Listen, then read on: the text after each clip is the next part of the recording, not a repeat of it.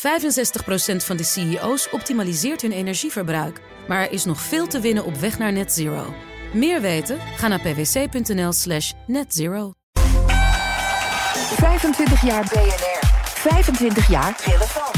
25 jaar onafhankelijk. 25 jaar betrouwbaar. En jij? Bedankt voor de afgelopen 25 jaar. Blijf naar ons luisteren en blijf scherp. BNR Nieuwsradio. The Big Five. Art Rooijakkers. BNR is jarig. Kan je niet ontgaan zijn, toch, deze week? We halen de hele week herinneringen op in BNR's Big Five... met alle hoofdredacteuren. Wat waren de meest opvallende nieuwsmomenten in hun carrière hier? Hoe concurreer je nou als nieuwszender, commerciële nieuwszender... met de publieke omroep? Hoe is het medialandschap veranderd? Het komt allemaal aan bod in BNR's Big Five van 25 jaar BNR. Vandaag de gast, de man die mij aannam. Hier Ja, ja, ja, je maakt allemaal wel eens een foutje. Ja, ik weet het, ja.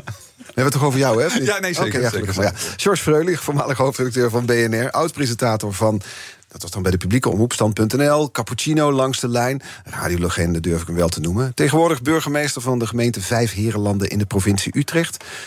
Ja, dankjewel. Die tune die we net hoorden, die is nog uit jouw tijd volgens mij. Ja, veel, eh, veel is er uit mijn tijd inderdaad. Natuurlijk is alles een beetje... Ja, ja, ik ben de hele tijd aan het zwaaien en handen geven. Dat is heel gezellig hier. Dat is jouw beroep tegenwoordig ja, ook. Ja, dus- daarom, eh, ik voel me helemaal thuis. Ja. Nee, die, de, de, de, de vormgeving is nog heel erg hetzelfde gebleven. Natuurlijk een beetje aangescherpt, letterlijk en figuurlijk ook eh, qua tekst. Maar het heeft nog altijd wel de, dezelfde look en feel, zal ik maar zeggen. We gaan het hebben over jouw tijd als hoofdredacteur bij BNR. Ja.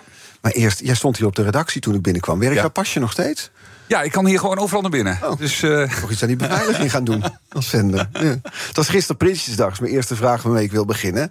Beetje circus ook ergens, hè. journalistiek moet je. Gaat dan heel veel over het feit dat de koning in één keer een bril op heeft voor Ja. het eerst. Ja. Heb jij dan als burgemeester live de troonrede zitten volgen? nee, ik heb het niet eh, live zitten volgen. Doe ik normaal eigenlijk wel. Via Maar de radio of de tv normaal? Eh, nou, eigenlijk via de radio vooral. En eh, gisteren lukte dat niet. En het was natuurlijk ook inhoudelijk niet echt heel erg spannend. Hè? Mag je Maar- niet zeggen als burgemeester? Jawel. Oh, oké. Jawel, wel. Eh, eh, kijk, voor, voor ons als gemeentes is het gewoon super, super jammer dat het kabinet gevallen is. Omdat een heleboel stil ligt. Eh, maar ik vind wel, weet je, ik hoorde dat gisteren ook zeggen van. eh, ik geloof ook in het gesprek met eh, Paul gisteren. van ja, het is allemaal weer. hoe lang staat u hier al, s morgens en dat soort zaken op, op Prinsdag. Maar ik vind toch het belangrijk dat we zo'n traditie hebben. Dus ik, ja, dat klinkt misschien ouderwets. Ik hecht wel aan zo'n Prinsjesdag. En, alles wat erbij hoort. Dat, hoort. dat hoort gewoon een beetje bij onze democratie, denk ik. Vertrouwen is wel gekelderd in de koning, las ik vanochtend. Nog maar 36 procent. Ja. Drie jaar tijd gehalveerd ongeveer. Moet hij even Was aan ook weer boegeroep. Ja, moet even, ja, ja, ja, maar goed, heeft de burgemeester voor advies? Nee, de- ik, ik ben niet in de positie om de koning advies te geven. Eh, kijk, dat boelgroep dat is natuurlijk eh, een aantal mensen die het helemaal niet meer zien zitten in eh, de overheid. En de koning is daar natuurlijk wel ook de representant van. Eh, Maak jij dat ook wel eens mee, boegeroep? Nee, boelgeroep, die, ja, ja, hoewel, ja, ja, dat maak je ook wel eens mee. Op het moment dat je ergens iets besluit hè, met, met het college of met de raad... waar mensen het niet mee eens zijn, ik noem maar opvang van asielzoekers bijvoorbeeld... ja, dan, Dan maak je niet populair. Altijd dan maak je niet altijd populair. Nee, nee, nee. nee, nee. Tweede vraag waarmee ik wil beginnen. Wat past er beter bij jouw karakter? De functie van burgemeester of die van hoofdredacteur? Oeh, dat is een moeilijke vraag. Ehm, ja, het is een beetje een laf antwoord, maar het past allebei wel bij mij, omdat het ook wel heel veel raakvlak heeft. Je bent namelijk elke dag met een heleboel verschillende dingen bezig, op allerlei niveaus. Hele grote ontwikkelingen, eh, toekomstgericht. En dan is er opeens weer een brand, letterlijk of figuurlijk. En die moet dan geblust worden. En dat was hier eigenlijk ook zo. En dat vond ik wel heel mooi aan het vak van hoofdredacteur. En ook heel mooi aan het vak burgemeester. Dus dit was een mooie stage. Eh, Nee, nee, zo zou ik het niet willen noemen. Nee, nee, nee, nee. Maar ik heb er wel veel aan gehad, absoluut. Ja. Lang gezeten hier. 2013 trad je aan als eh, hoofdredacteur van Ja. BNR Nieuwsradio. Tot 2019 Ja. was je in functie hier. Daarvoor 32 jaar bij de publieke omroep, zat ik te te- tellen. Ja, dat zou Begon kunnen, op je veertiende al daar. Kinderarbeid noemen we dat tegenwoordig. Ja, ja, ja. Toen mocht dat nog, hè? Eh, waar moest je aan wennen in je eerste weken hier bij BNR? Ehm, nou, ik hoefde niet zozeer te wennen. Ik eh, voelde me ongelooflijk welkom. Ik kwam hier, hier op deze redactie. Eh, op een gegeven moment werd, eh, laat ik zeggen, een soort van onthuld hè, dat, dat ik het was. Dus ik moest via de parkeergarage naar binnen. En dan met de directeur hier. nou, daar is hij dan, de nieuwe hoofdredacteur. Tadaa. En ik werd heel warm ontvangen, omdat ik wel voelde dat mensen het fijn vonden dat er iemand aan het hoofd kwam die. Eh, die iets met radio heeft. En niet een manager, zou ik maar zeggen. Uh, dus ik heb die eerste week uh, ja, natuurlijk heel veel uh, ja, gesprekken gevoerd. Hè. En, en, en, eigenlijk veel langer dan die eerste week. Rondkijken, hoe gaan dingen. En dan langzaam je een idee krijgen van hoe het, hè, hoe het beter kan. Of wat, wat, wat, we voor de toekomst zouden moeten doen. Dus ja, die beginperiode was natuurlijk gewoon wel super spannend. Wat trof je aan qua mentaliteit hier? Als je dat vergelijkt met die publieke omroep waar je dus decennia werkzaam ja. was geweest? Nou, weet je, ik wil een beetje wegblijven van... bij de publieke omroep hebben ze veel te veel geld... en uh, uh, daar zijn ze lui en doen ze maar wat. En uh, wij bij BNR doen alles. Ja. nee, maar weet je, dat is niet zo. Wat ik wel hier zag, dat door de beperkingen... financieel vooral ook, en beperkingen qua mensen... ja, moet je wel de hele tijd tot het gaatje gaan. En dat brengt een energieopgang die volgens mij echt wel in het DNA van dit station uh, zit. Dus, energiek. Dus, uh, ja, energiek. Dat is voor mij wel het woord dat past bij BNR. Ja. Je kreeg ook meteen in die eerste weken een lijst onder ogen met sponsoren die moesten aanschuiven bij een redactionele uitzending. Las ik in een, uh, in een interview met het Parool uit toen je, toen je afscheid nam, volgens mij. Klopt dat? Ja, ja, we hadden toen gelijk al een, een dingetje. Kijk, het is natuurlijk altijd een, een hele dunne evenwichtsbalk van de commerciële nieuwsomroep. Hè? Want natuurlijk hebben wij de inkomsten nodig van adverteerders of sponsoren van programma, programma's. Maar wat mij betreft was het zo en is het zo dat die uh, sponsoren nooit invloed op de inhoud van het programma krijgen. En het was wel zo in de tijd die nou, we begonnen hier. Nou, de, de scheidslijn is natuurlijk best ingewikkeld. En ik heb hem weer even heel strak getrokken. Ja, en uh, dat, ja, dat heeft tot een paar. Uh, uh, goede gesprekken met de salesafdeling geleid. Zeg maar. Zei hij met een glimlach. Ja, maar dat is ook altijd zo gebleven. En je houdt elkaar dan ook scherp hè, in al die jaren. Altijd met respect voor elkaar en er samen uitkomen. Want ik heb altijd gemeend dat het uh, verdienmodel van BNR zit hem in het brengen van onafhankelijk nieuws. Dus als je dat uh, weglaat, dan, dan heb je gewoon geen BNR meer. Dus dat moet je nooit doen. Mhm. En het probleem is, je kan daar niet één keer een foutje in maken. Want dan ben je gewoon, je geloofwaardigheid is dan gewoon weg. Eén keer vlekken, die vlek krijg je er niet meer uit. krijg je er niet meer uit. Dus uh, ik heb altijd gezegd, dat, dat, dat, gaan we in elk geval, zolang ik ben, nooit doen. Ja, maar George Freulich, dat kost ons geld, werd er dan ja, gezegd. dat klopt. Maar ik zei, op de lange termijn kost je dat geen geld. Op de lange termijn gaat het je geld kosten als je het wel gaat doen. Want dan is gewoon je nieuwsmerk weg. Ja, en dus kwam er een harde scheidslijn tussen die sponsoren en de programma's. Ja, uh, tot op zekere hoogte. Want natuurlijk, uh, kijk, sponsoren uh, moeten ook weer niet op de strafbank. Want dat, dat maakte ik ook mee. Dat er hier een nou, dat er gewoon een goede journalistieke aanleiding was om een bedrijf of zo uit te nodigen. En dan zei ja, laat maar niet doen, want het is een sponsor. Ja, ik zeg, ja, dat is natuurlijk een hele rare reden. Het is een beetje zoals je als kind in het klas zit van je ouder. Dat wil ja, je ook nooit. Nee, nee, precies. Maar dan zit je op de strafbank. Dus ja. dat moet ook niet. Maar het is natuurlijk uh, een heel fijn lijntje wat je dan uh, moet doorknippen. Je was ambitieus als hoofdredacteur. Wilde 1% marktaandeel halen in die tijd. Deed er ook van alles aan. Onder andere, daar moest ik enorm om gniffelen... een radiospotje op NPO Radio 1. Onder de titel B... NR. Ja. Wat was dat? Ja, dat, was, nou, dat, dat, dat was nog in de tijd dat uh, BNR niet op de ster mocht uh, adverteren. En uh, ja, ik vond het heel raar. Ik vind, wat, wat is dat nou voor onzin? Weet je? De, de, maar dat was concurrentie en dat mocht er niet op de ster. En wat we toen hebben gedaan is een commercial gemaakt. BNR, als zijn een reisbureau. Mm -hmm ik wist natuurlijk vanuit mijn uh, verleden bij de publieke omroep hoe dat een beetje ging uh, met het aanleveren van spotjes en dat soort zaken. Want ik had daarvoor ook een eigen bedrijf dat onder meer sterspotjes klaarmaakte voor de ster. Dus ik wist als je dat vrijdagmiddag om een uur of half zes zou aanleveren, dat niemand dat meer gaat controleren. Dan zijn ze weekends vieren. Want dan gaat het gewoon de bak in. En voor maandagochtend uh, komt hij dan gewoon op zenden. Dus ik heb, wij hebben hem toen die spot gemaakt. Uh, een, vanuit een ander reclamebureau. Dat uh, naar de ster gemaild. BNR, B-A-Y-N-R. Ja. reisbureau. En uh, nou ja, wij, uh, ja, wij lachten natuurlijk echt, uh, nou echt ongelooflijk toen wij op maandagochtend om 7 uur die spot op Radio 1 hoorden. en ze werden helemaal gek bij Radio 1. Ja, kreeg je reacties? Ja, ja nee, hij werd, hij werd er ook gelijk vanaf gehaald. Ja. En dat hoopte ik ook. Dus toen konden wij weer een persbericht maken van uh, de ster uh, weigert. Censureert. ja, censureert en weigert een spotje van BNR. Dus daar hebben we toen heel veel lol om gehad. het zegt iets over de Pietje Bel mentaliteit van die tijd. Het zegt ook iets over die ambitie om dat marktaandeel -hmm. omhoog te krikken. In hoeverre ben je daar succesvol in geweest? Nou, uh, ja en nee, onvoldoende. Het fluctueert heel erg en dat zie je nu ook weer. We hebben wel af en toe in de, maandelijkse metingen de, de 1 aangeraakt. En soms in de, in de officiële twee maandelijkse meting 0,9. Maar wat natuurlijk al vaker gezegd is deze week... het gaat niet zozeer om het, om het aantal luisteraars bij BNR. Het gaat om de luisteraars die je hebt en dat die gewoon midden in de doelgroep zijn. En daar verdienen wij ons geld mee. Maar ja, ik was inderdaad ambitieus en ik wilde. Ik vond dat BNR een groter publiek verdiende. En dat vind ik nog steeds. Mhm. Dus ja, daar heb ik wel aan gewerkt. Ook door bijvoorbeeld uh, een tv-spot over BNR op uh, toen RTL uh, te maken. Ehm, we zijn ook begonnen met die. Samenwerking aan te gaan met nu.nl? Dat. we zijn ook begonnen met die snelwegpalen. Die werden op een gegeven moment werden die elektronisch. En toen hebben we gedacht van ja, maar hier kunnen we elkaar helpen. Namelijk als er een grote nieuwsgebeurtenis is, kunnen wij dat gelijk op die palen zetten. Uh, en komt daar het logo van BNR bij. En uh, daar hadden we dus een hele goede deal mee. En daar hebben we ook al heel veel reacties op gehad. Omdat natuurlijk veel van onze luisteraars in de auto zitten. Mm En die uh, elektronische snelweg reclamemasten zagen. Dus ja, je zit de hele tijd te bedenken. Wat, wat kun je nog verzinnen om het merk BNR meer onder de aandacht te brengen? De Big Five. Art Rooijakkers.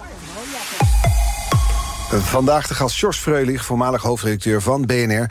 Ook oud-presentator, radiopresentator. Meermaals bekroond, zelfs een Marconi Oeuvre Award gekregen. Hij presenteerde onder andere Cappuccino, Stand.nl, Langs de Lijn. En tegenwoordig is hij, jawel, burgemeester van de gemeente Vijf Herenlanden in de provincie Utrecht. We gaan het over podcasts hebben. Dat is een onderwerp dat je aan het hart gaat, volgens mij. Want Zeker. binnen BNR wel toch wel het fundament gelegd voor de groei aan podcast binnen deze uh, zender. Jij was een van de eerste mensen die misschien wel door had... dat kan wel eens iets worden, die podcast. Nee, ik geloofde er in elk geval heel erg in. En uh, ik wist natuurlijk niet of, of dat eruit zou komen. Maar ik merkte aan mezelf dat ik het heel fijn vond om uh, iets te luisteren wat ik uh, zelf interessant vond. op het moment dat het mij uitkwam. Uh, en dat was er eigenlijk niet. En ik deed het vroeger eigenlijk thuis al. Ik, uh, ik kan me nog herinneren dat ik uh, met het oog morgen om 11 uur op een cassette recorder opnam. Want ik ging pas om 12 uur naar bed en dan ging ik dan terugluisteren. dus, dus dat was podcast dan van letteren. En ik zag natuurlijk in Amerika en Engeland en vooral in Scandinavië dat het daar echt wel los ging. En ik dacht, ja, dat moet hier ook kunnen. Dat moet echt hier kunnen. Maar dat was echt wel vechten tegen de bierkaai. Omdat je natuurlijk met in het begin hele kleine aantallen zat. Verdienmodel was nog onduidelijk.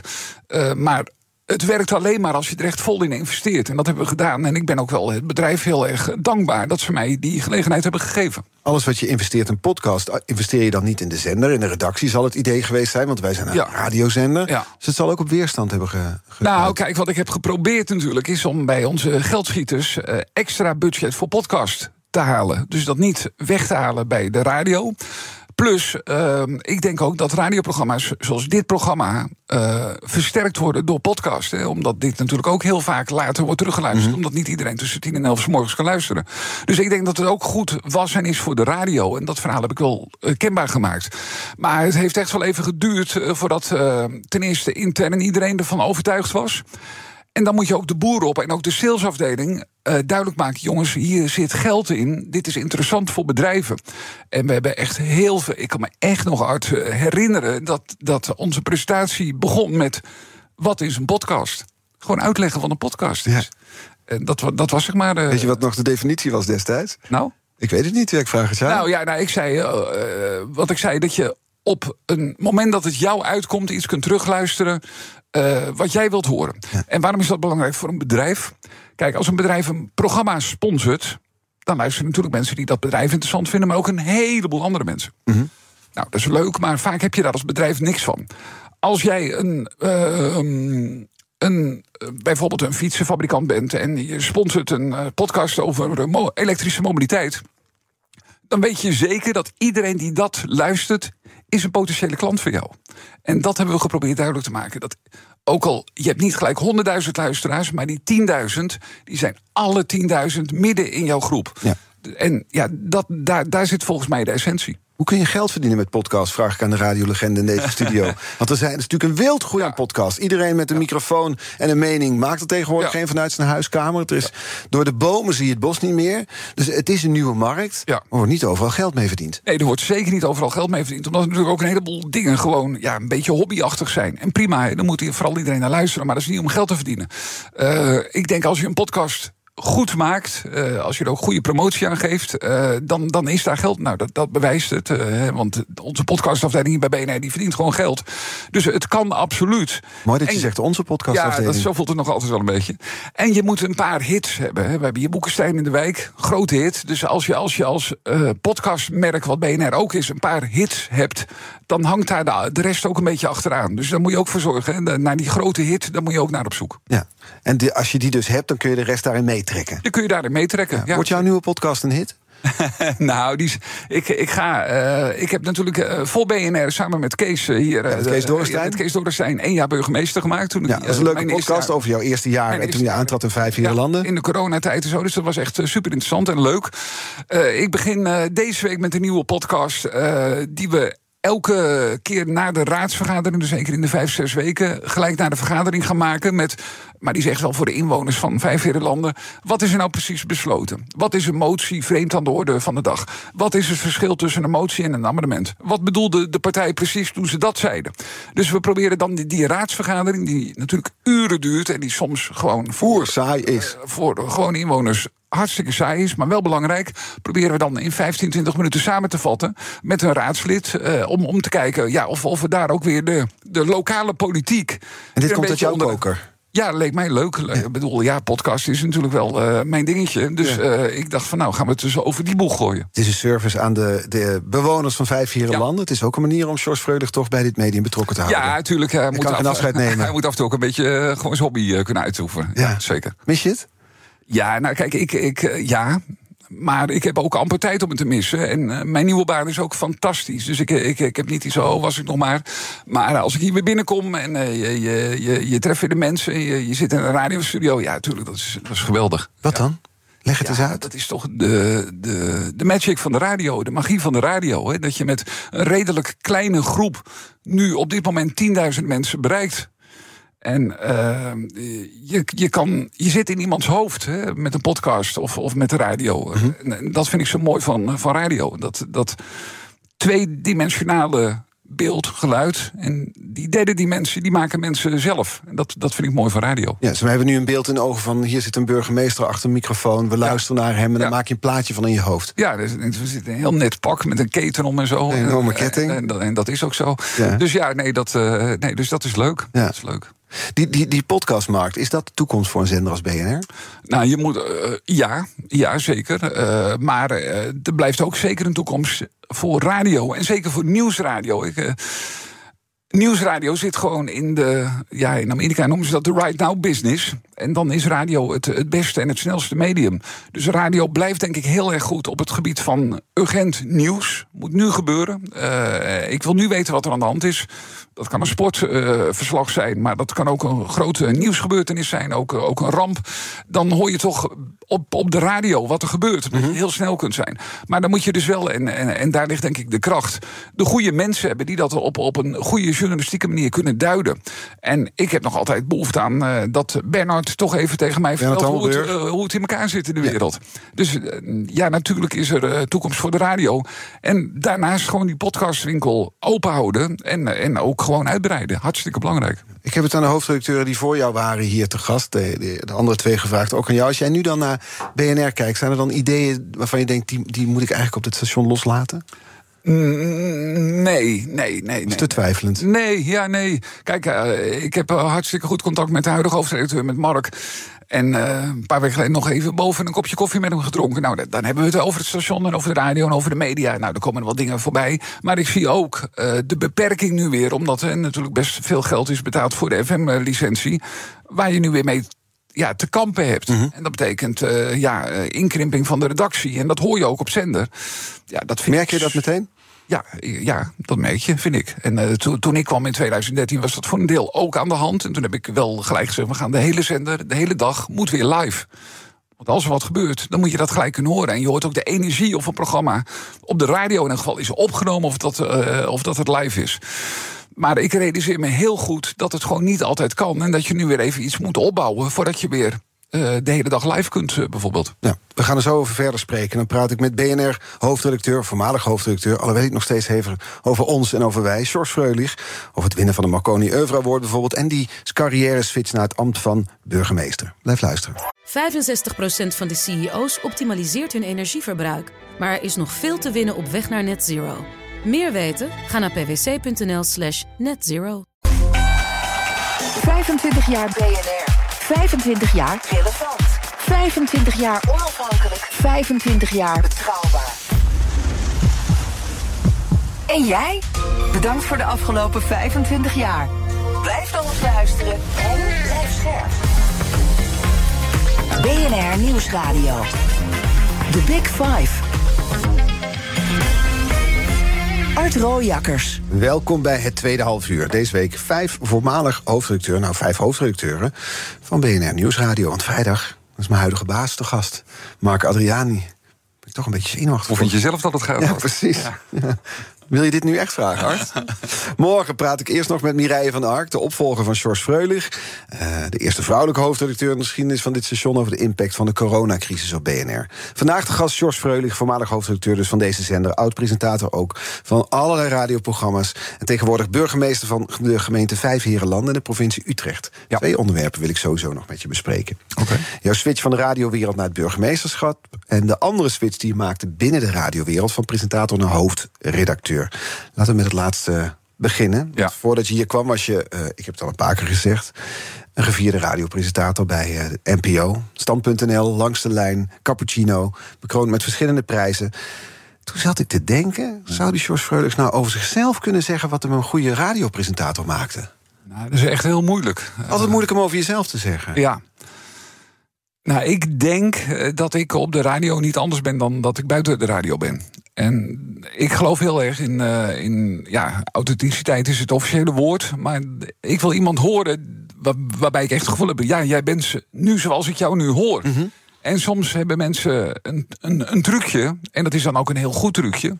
Maar wat mij betreft, de goede presentatoren hoor ik dat ze de lol in hebben. Of dat ze boos zijn. Of dat ze echt iets willen weten. Dat ze echt nieuwsgierig zijn. Of dat ze echt de nieuwe plaat van The Cure, vroeger Frits Spits, dat hij die echt helemaal te gek vond. Hè. Dus de, de oprechtheid, daar gaat het om.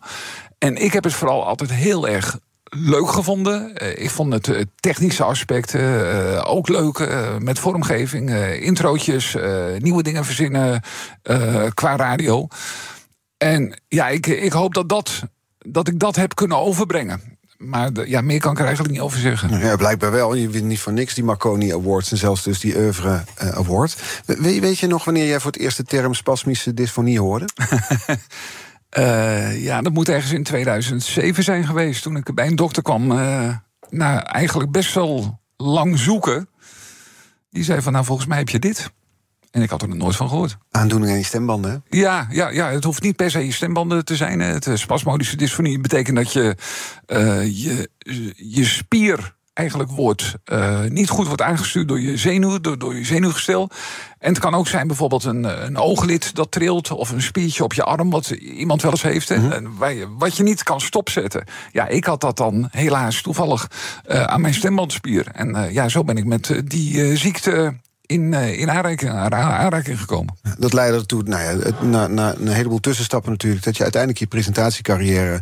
redelijk abrupt toch wel tot een einde moest, uh, moest brengen. Ja, ja. Dat je hebt opgericht blijkt wel, meneer de burgemeester. maar als je terug gaat naar dat moment, ja. het, is, het is een beslissing. Dat ja. vindt ergens plaats, in een ruimte, op een moment, in, op een tijdstip. Nou, het is niet een één moment. Kijk, op een gegeven moment uh, merk je dat je stem steeds slechter wordt. Je wordt er ook op aangesproken, ook, ook door mensen die... Ik kan me nog zo herinneren, dat was nog in de tijd van Alexander Pechtel... die had ik de gast in stand.nl.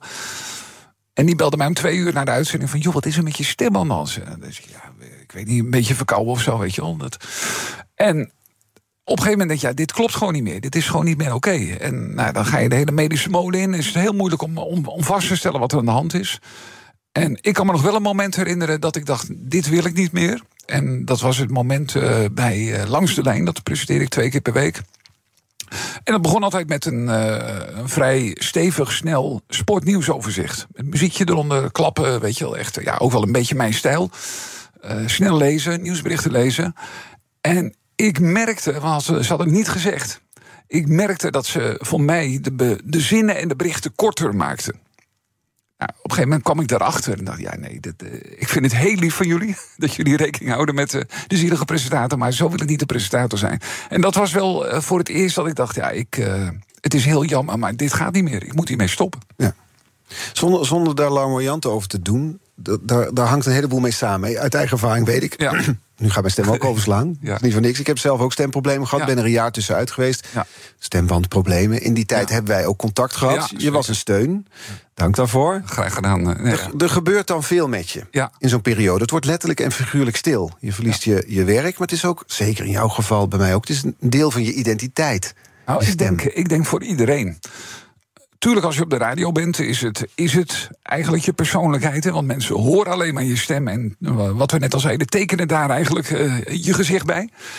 Ehm, maar ik denk voor iedereen dat je stem zoveel zegt over je persoonlijkheid, over je karakter. Dat als je die kwijt bent, eh, dan, dan doet dat wat met je.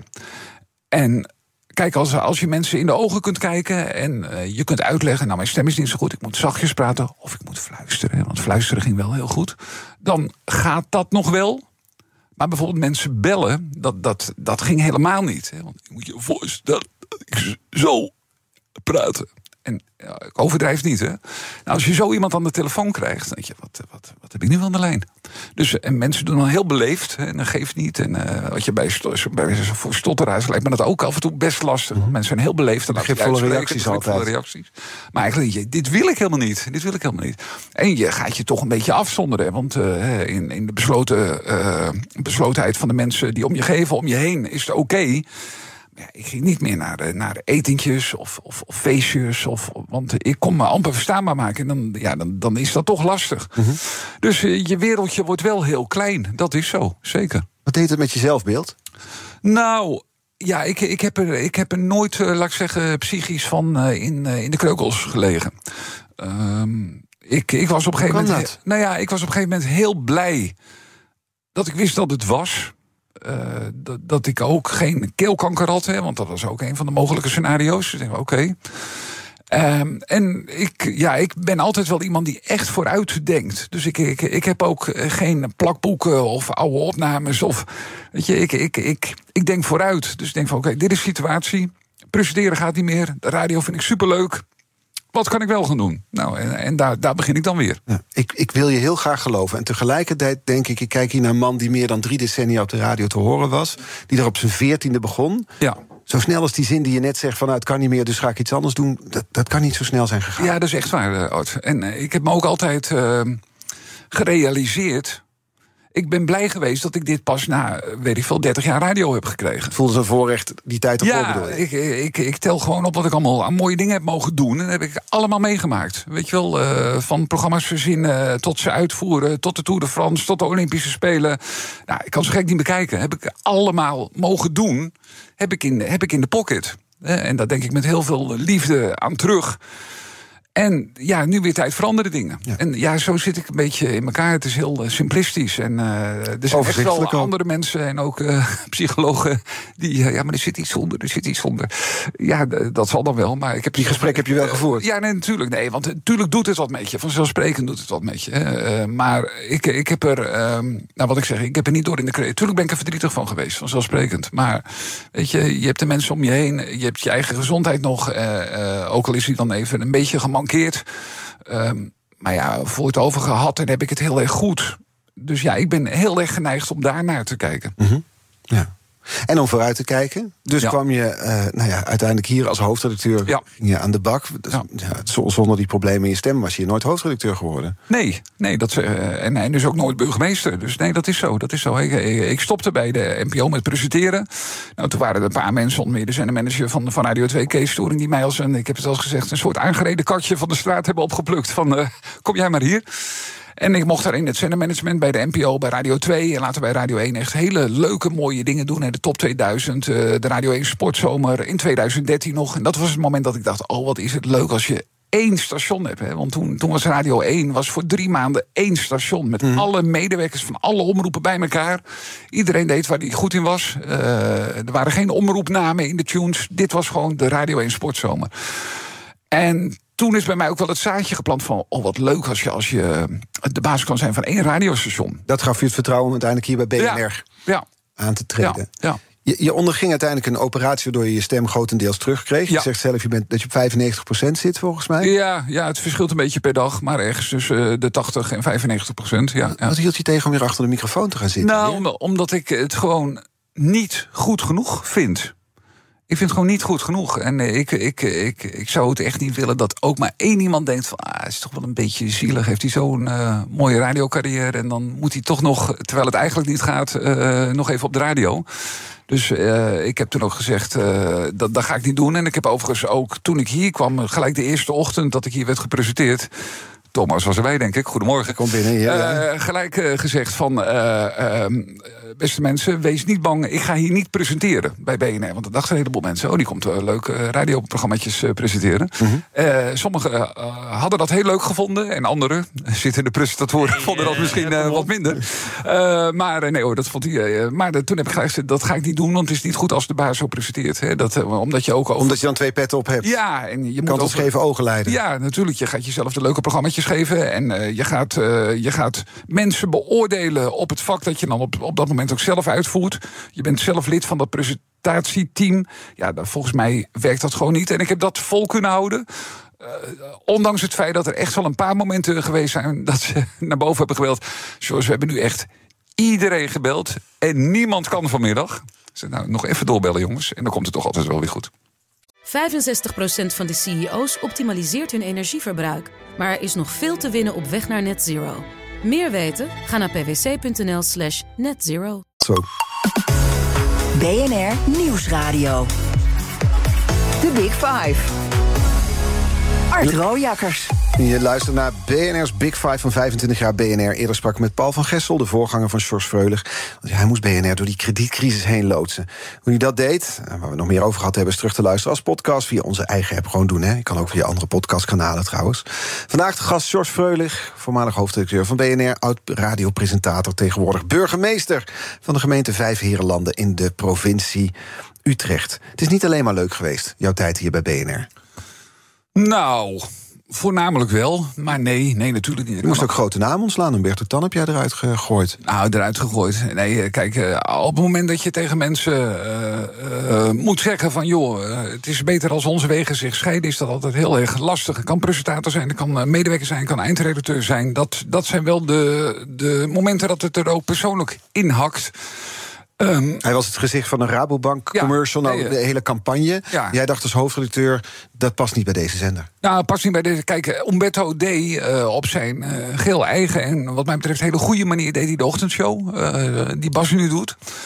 En op een gegeven moment werd duidelijk dat hij inderdaad ja, niet zomaar een commercial aan het inspreken was, maar echt inderdaad het gezicht van de Rabobank werd. En toen vond ik als jij het belangrijkste nieuwsprogramma van een financiële nieuwszender presenteert, dan kun jij niet het gezicht van de Rabobank zijn. Want je moet de topman van de Rabobank interviewen, kritisch interviewen. Uh, je moet uh, andere, andere banken ook bevragen.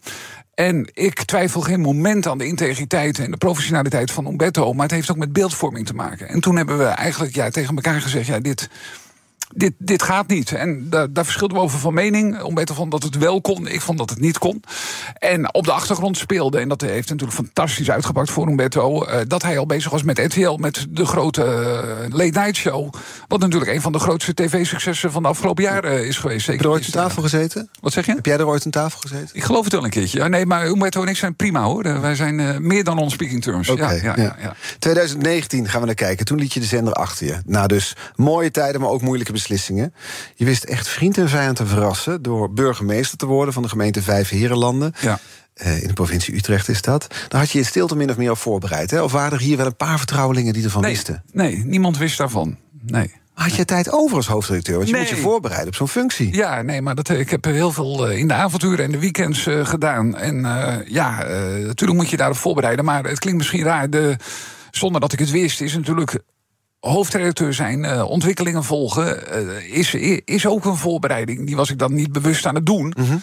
uh, maar kijk, ik zat toen ruim zeven jaar bij BNR. Ik had met, met, met Eugenie, onze directeur, afgesproken... ik zou twee periodes van vier jaar blijven. Dus ik was al aan het nadenken van wat ga ik hierna doen. Hè?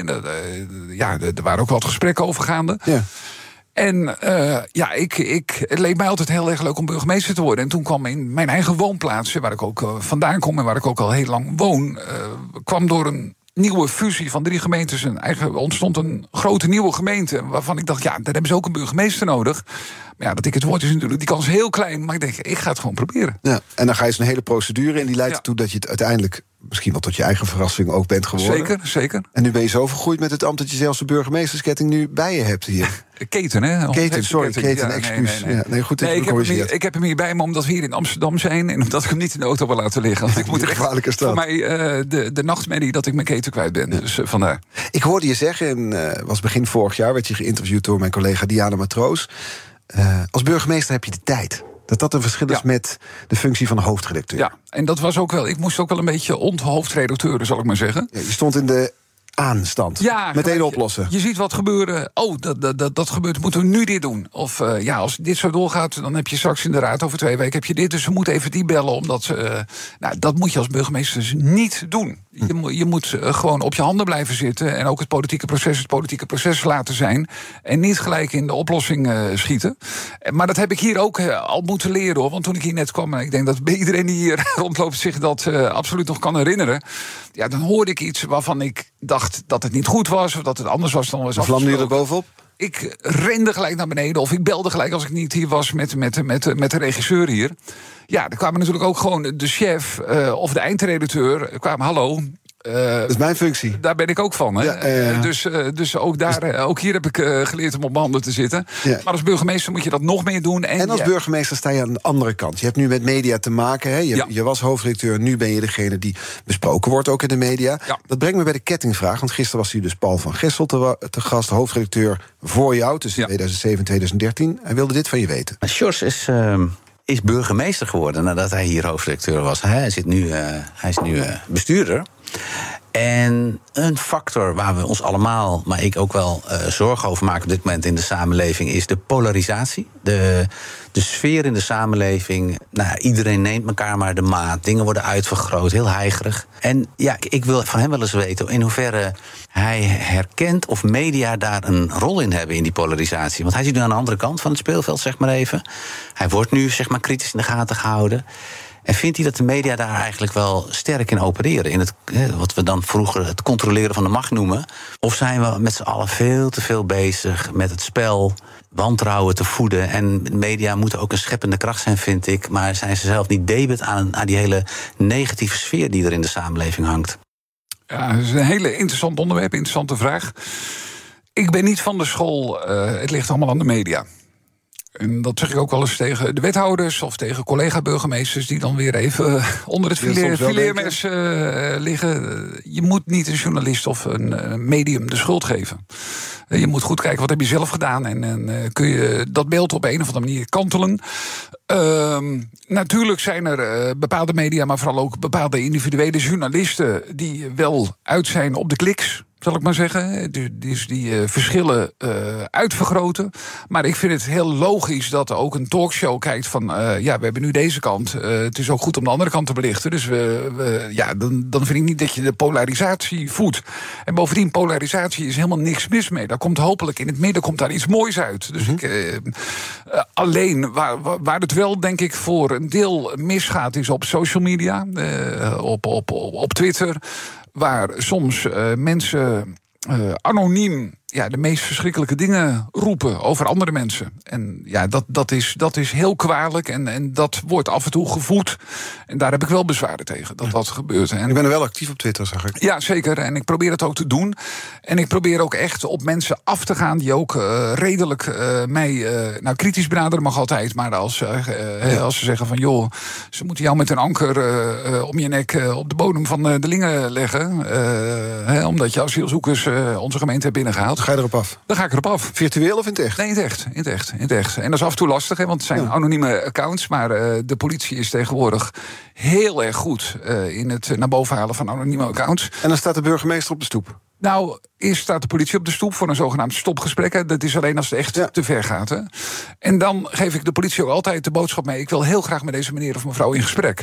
En eigenlijk altijd gaan ze daarop in en hebben we een heel goed gesprek waarin ik kan uitleggen wat zo'n mededeling doet met mij. Ja?